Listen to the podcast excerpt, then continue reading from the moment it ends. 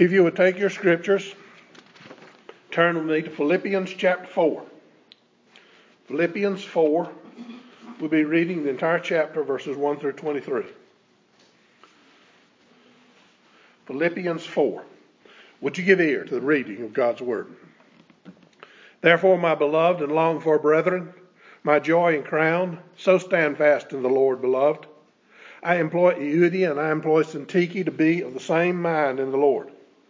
And I urge you also, true companion, help these women who labored with me in the gospel, with Clement also, and the rest of my fellow workers whose names are in the book of life. Rejoice in the Lord always. Again, I will say rejoice. Let your gentleness be known to all men. The Lord is at hand. Be anxious for nothing, but in everything, by prayer and supplication, with thanksgiving, let your requests be made known to God. And the peace of God, which transcends all understanding, will guard your hearts and your minds in Christ Jesus.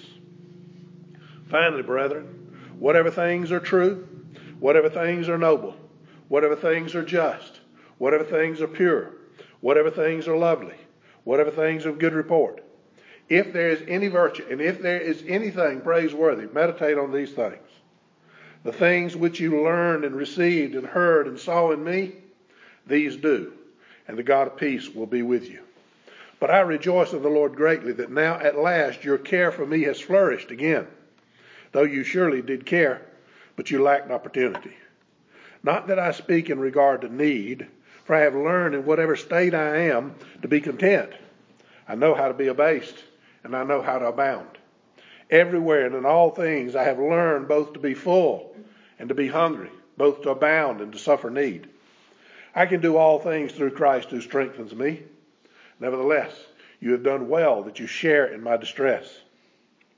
Now you list, you Philip, you Philip, now you Philippians know also that in the beginning of the gospel, when I departed from Macedonia, no church shared with me concerning giving and receiving, but you only. For even in Thessalonica, you sent aid once and again for my necessities. Not that I seek the gift but I seek the fruit that abounds to your account. Indeed, I have all and abound.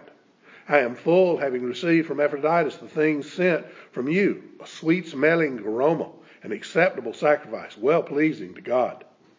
And my God shall supply all your needs according to his riches in glory by Christ Jesus. Now to our God and Father be glory forever and ever. Amen. Greet every saint in Christ Jesus. The brethren who are with me greet you.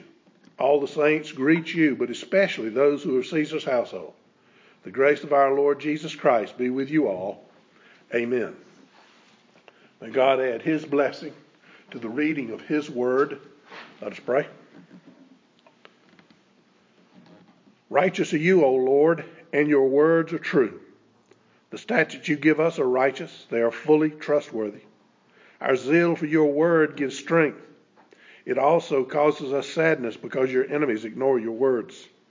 Your promises have been thoroughly tested, and we love you. Though we are lowly and despised, we don't forget your precepts. Your righteousness is everlasting, and your law true. We have faced many troubles and been distressed because of your word, but we delight in your word and in the life that it brings. Your statutes are forever and right Give us understanding of your word this day that we may live. In Christ's name, amen.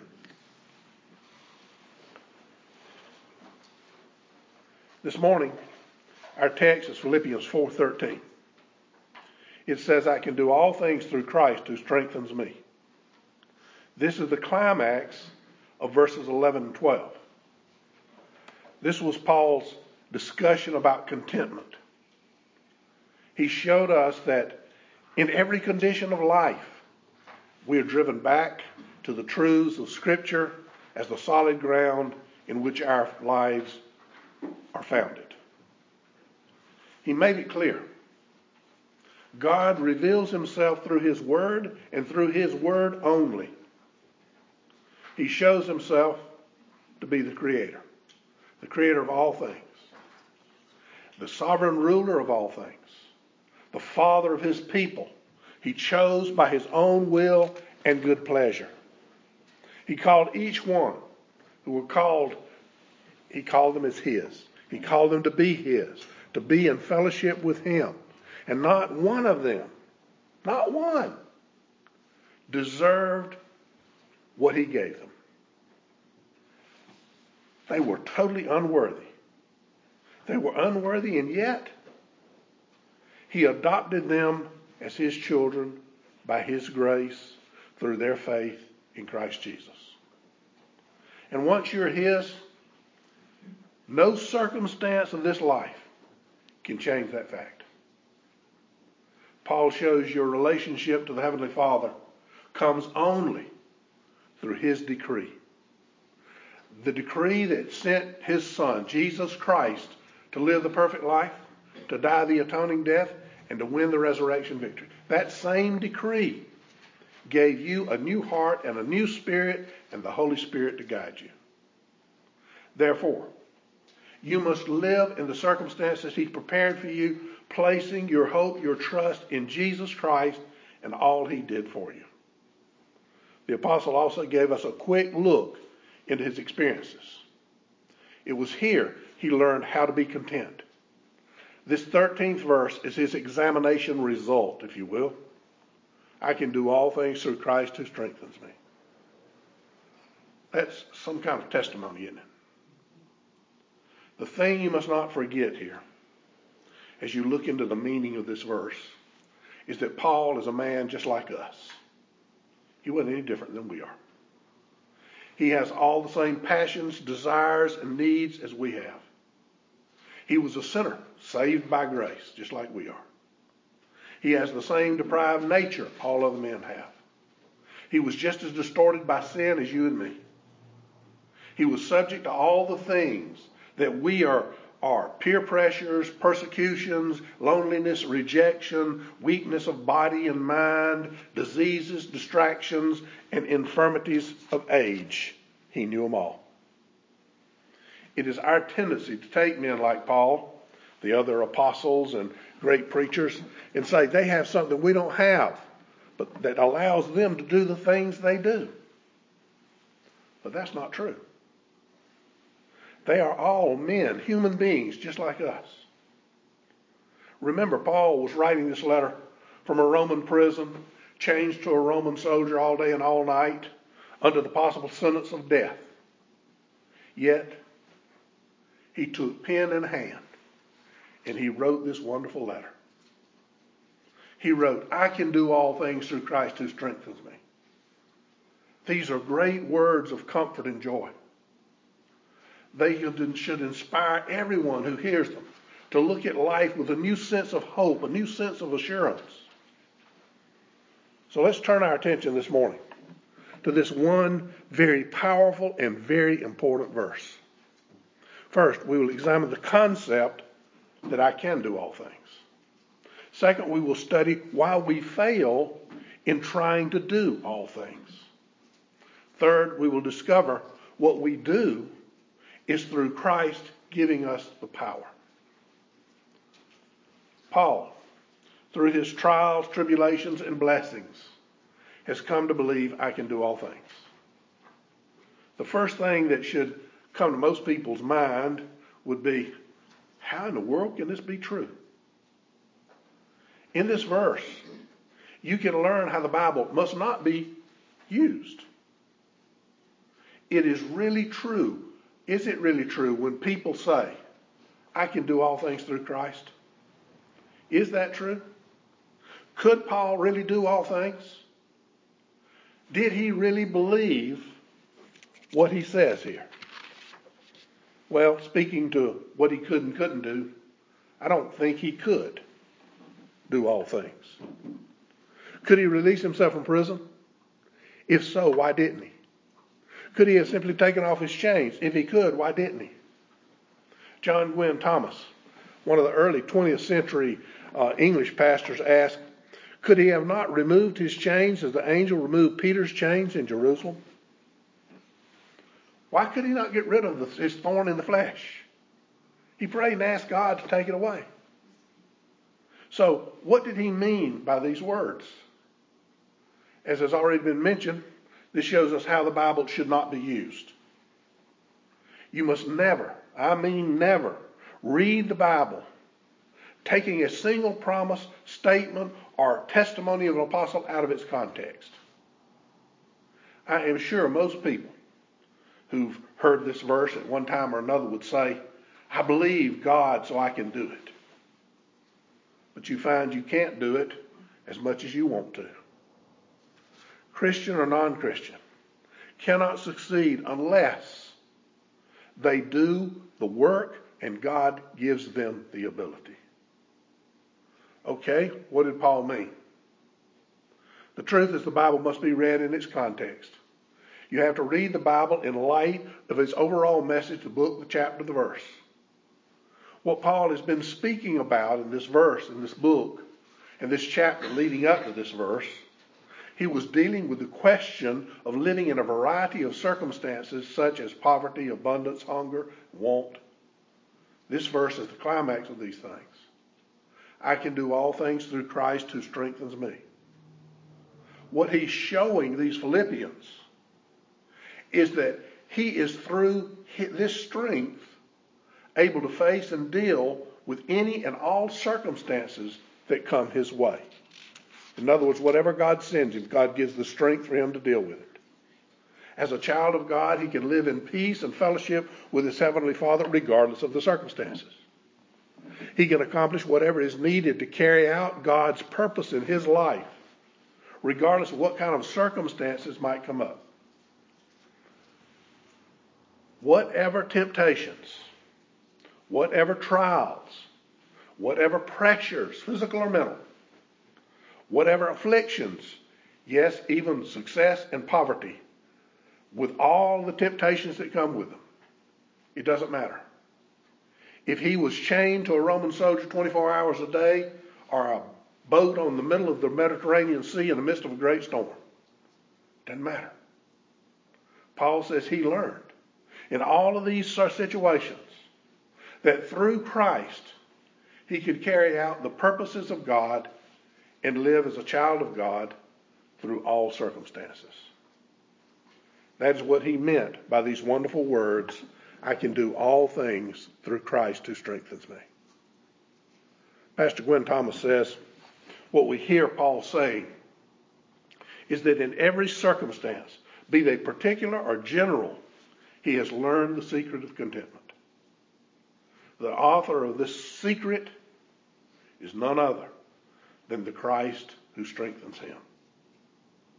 Whatever needs to be done, as Philippians 3 9 says, Paul can do through faith in Christ. He can do all things through the indwelling presence of Christ's Spirit and by Spirit wrought faith in vital union and intimate fellowship with his Lord and Savior. God told Paul in 2 Corinthians 12 9, when he was talking about the, the, the thorn in his flesh, he says, My grace is sufficient for you, for my strength is made perfect in your weakness. Paul learned that Christ's grace is sufficient for him and God's power rests on him. This promise is stronger than anything you can face. You don't face anything like what Paul faced. Paul explains in 2 Timothy 4:17, "But the Lord stood with me and strengthened me so that the message might be preached fully through me." Paul saw Jesus. He saw him as his great enabler as he points out in 1 Timothy 1:12, thank Christ Jesus our Lord who has enabled me. What we learn from this is that Christ is the source of our wisdom, our encouragement, and our energy. He alone can infuse you with strength for every need. This is why Paul can declare in 2 Corinthians 12:10, Therefore I take pleasure in infirmities and reproaches and needs and persecutions and distresses for Christ's sake. For when I am weak, then I am strong. Now there's a practical side to this statement. We saw that it was that it is wrong to take these words out of the context in which they rest. We have heard Paul's testimony, how we have to ask the question, why do we fail? You can read these words. You can be very impressed by them. I think most people are. It's easy to take situations in our lives and think we have properly applied these words and feel as though we're riding the wave of success. Paul was saying he could do all things, whatever the circumstances. Pastor Gwen Thomas asked why there are so many times we fail. Why do we fail? I want to give you from Pastor Gwen Thomas's notes four reasons as to why we fail in applying this principle in our lives. First, there is without any doubt in Christianity today a very serious misunderstanding of what Christianity is really all about. Over the last century and a half, many people have been taught that Christian life, the Christian life, runs on automatic. If you get plugged in, you're there. This has become an impression that many churches are teaching today. They are taught that the very minute, the very minute they accept Jesus Christ by walking the aisle, raising their hand, and praying the sinner's prayer, everything, everything in their life from that point on is fixed as far as God is concerned.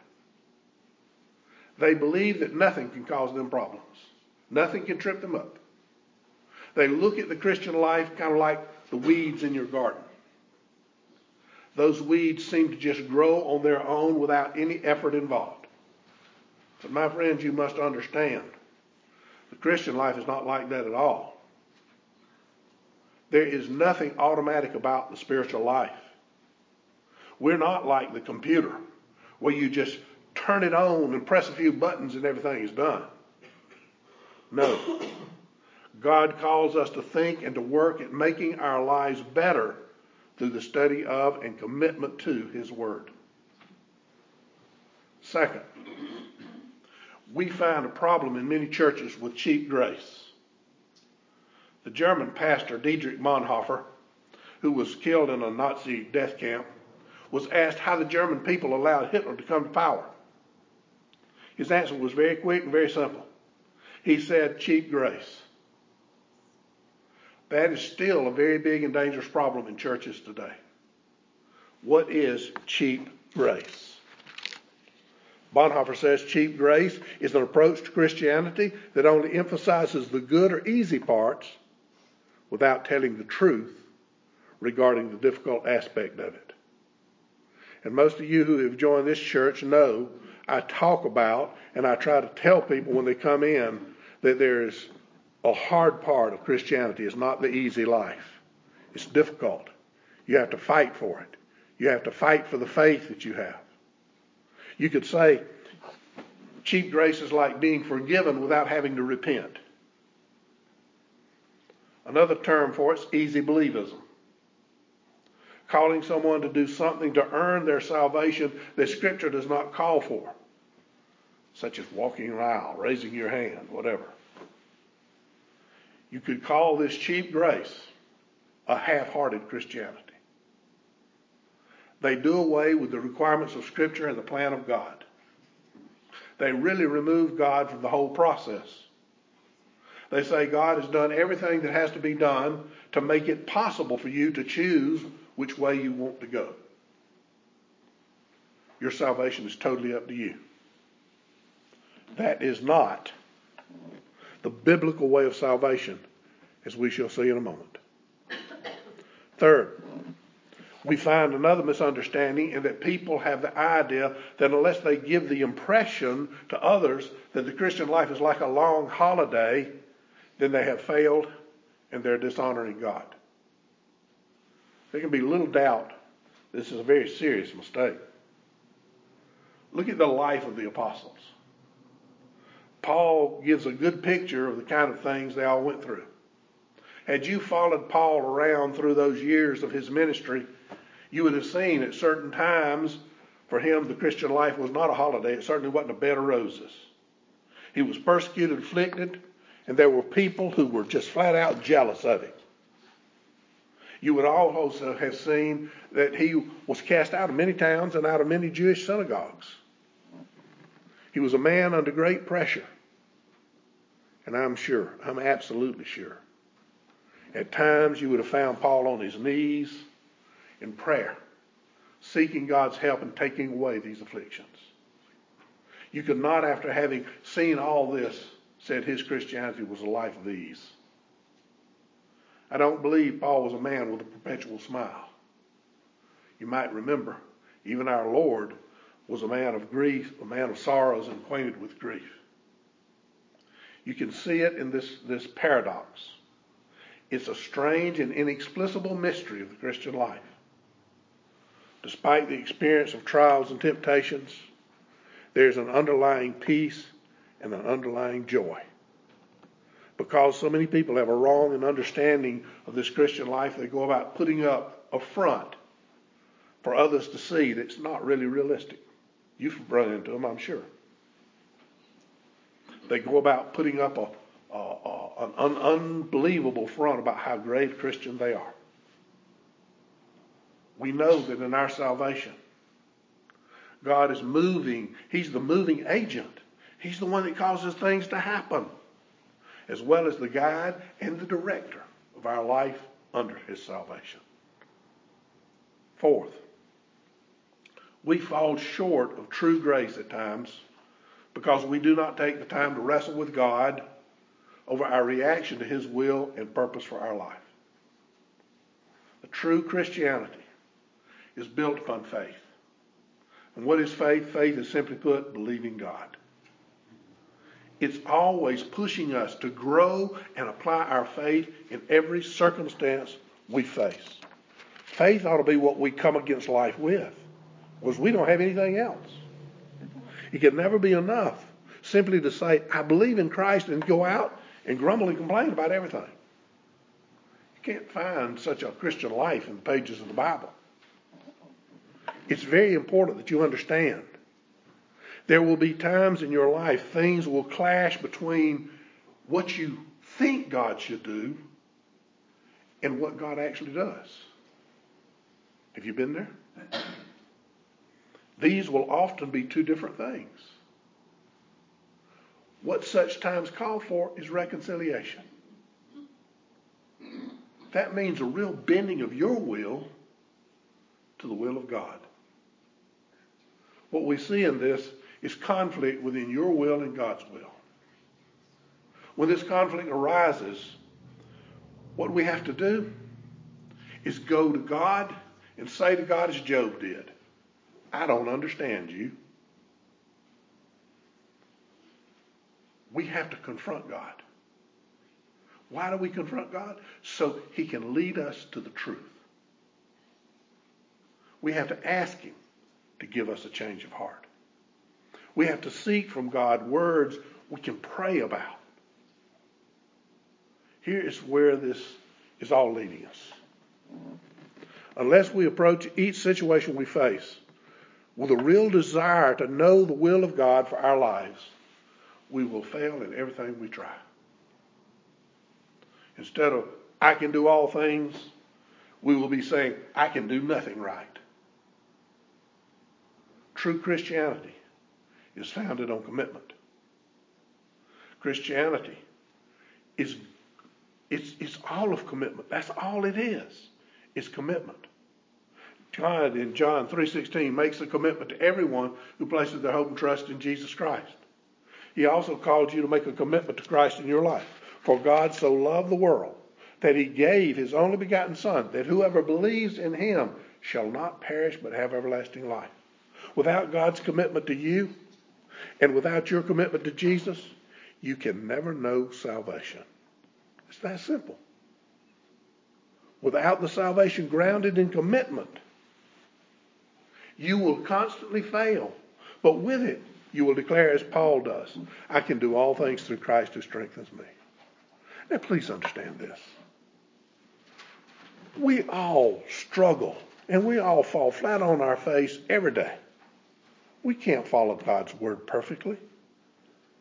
What you can do is you can make a commitment to Jesus Christ that I want to do everything I can to bring honor and glory to your name through my life. And when you fall flat on your face, what do you do? You get up and repent. And you say, Forgive me, Father.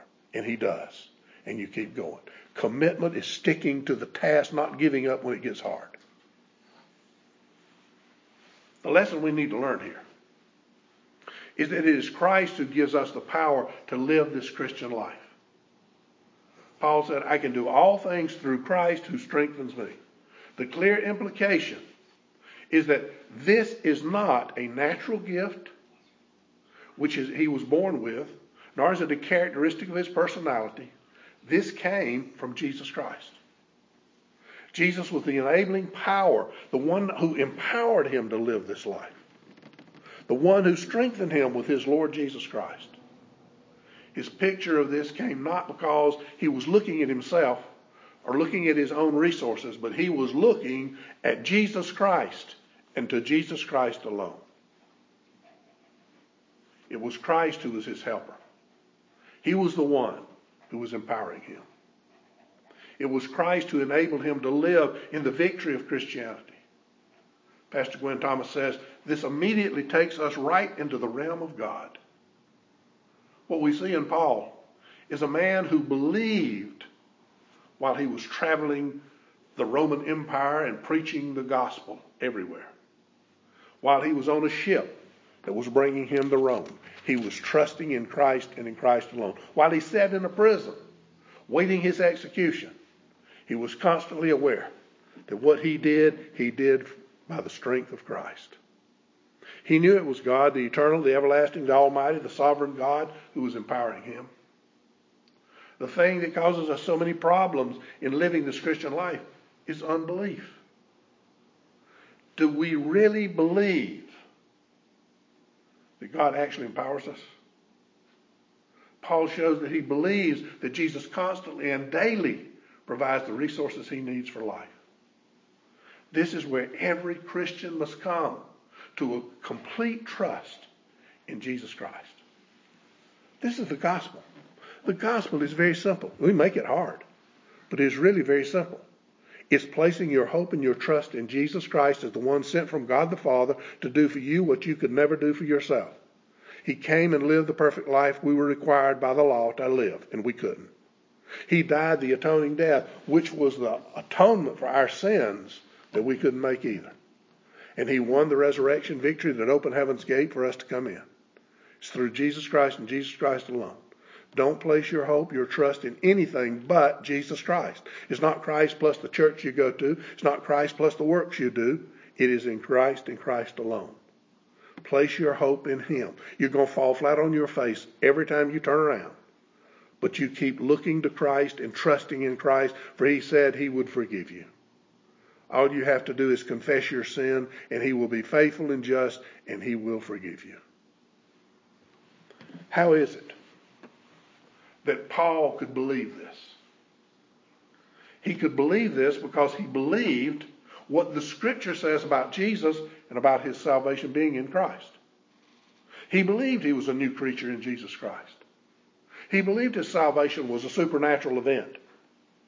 He believed he was saved by grace through faith and that it was a gift from God and that he had nothing, absolutely nothing he could boast in but the grace of Jesus Christ.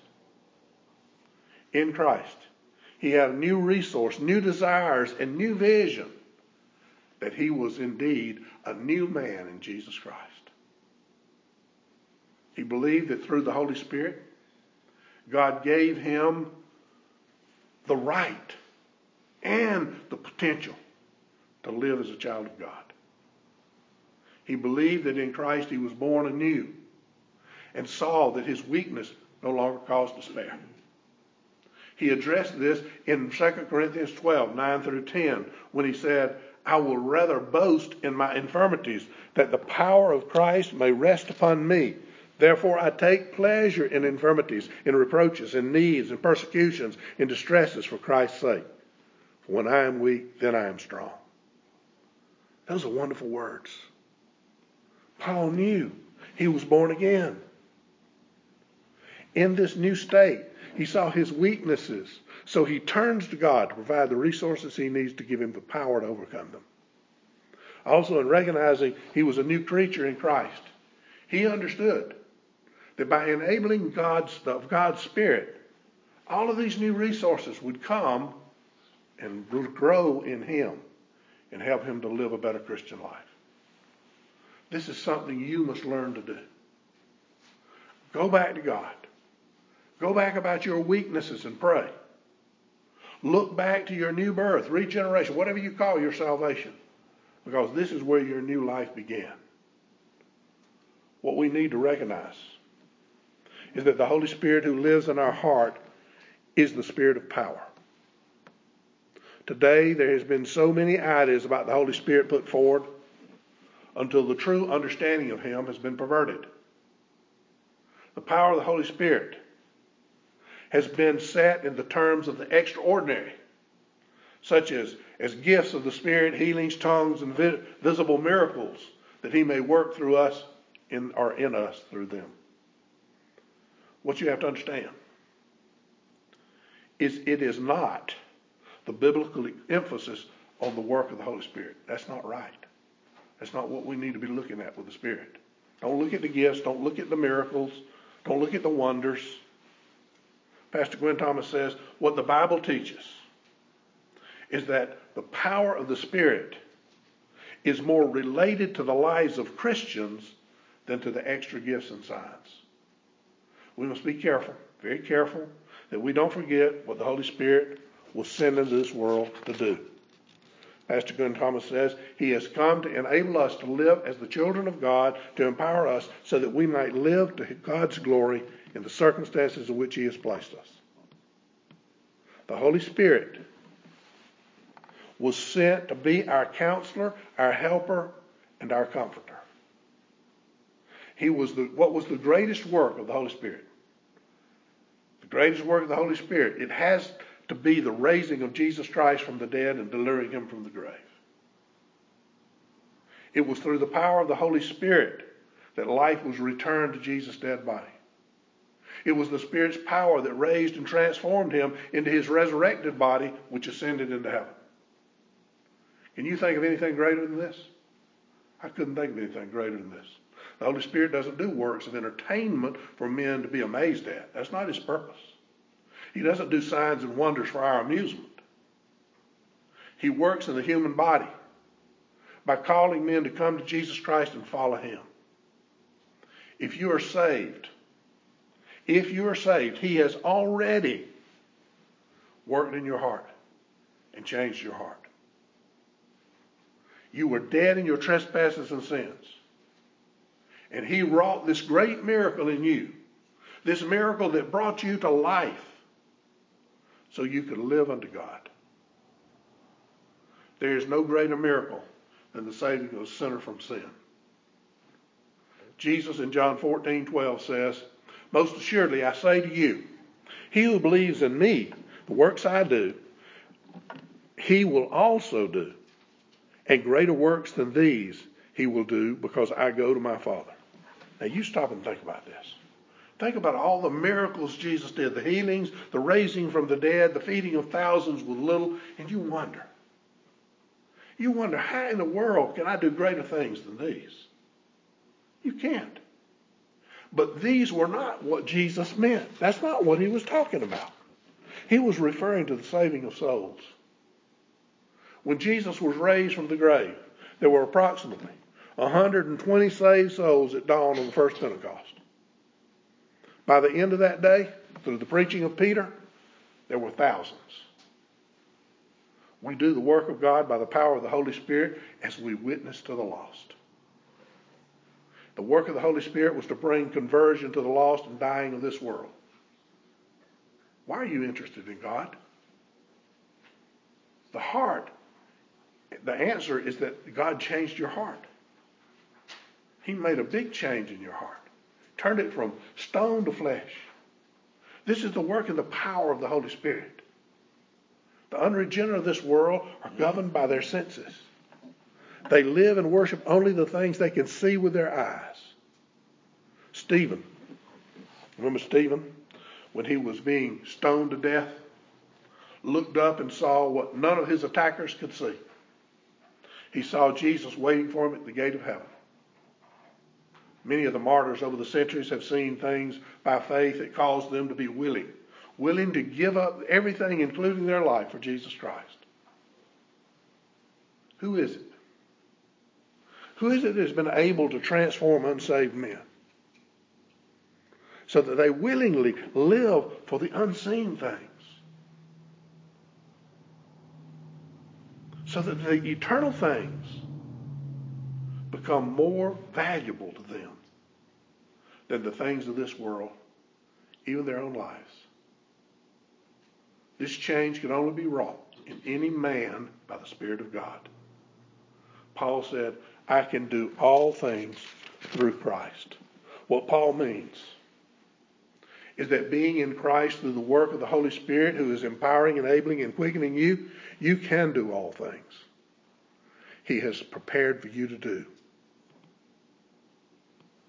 It is this Holy Spirit that gives you the power to put to death the old flesh and gives you the strength of the new body.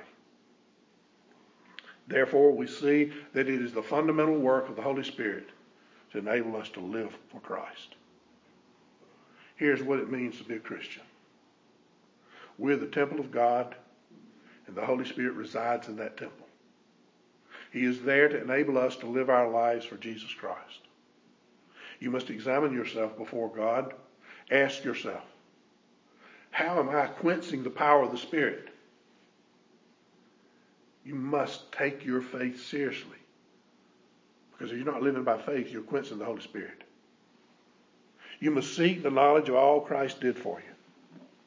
Know Him as the sovereign Lord, the Almighty God, and your Heavenly Father. He controls this world and all of the circumstances of it. He cares for you. He will not afflict you without a loving purpose, nor will he test you above what you can handle. He loves you, and he is constantly molding you more and more into the image of his son, because that is what he is making of you, sons and daughters of faith.